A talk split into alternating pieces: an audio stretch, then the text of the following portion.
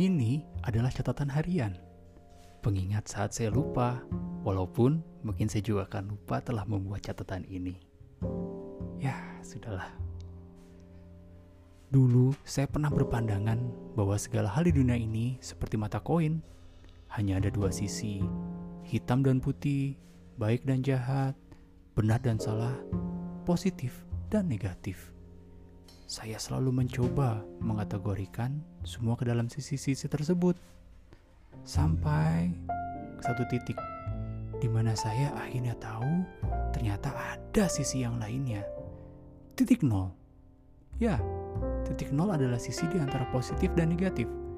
Ada netral di antara arus positif dan arus negatif. Sisi netral atau nol ini menjadi simbol keseimbangan, tempat di mana seharusnya kita berpijak. Barangkali netral ini adalah konsep ikhlas yang sesungguhnya saat bertindak bukan karena takut dosa, bukan karena berharap pahala.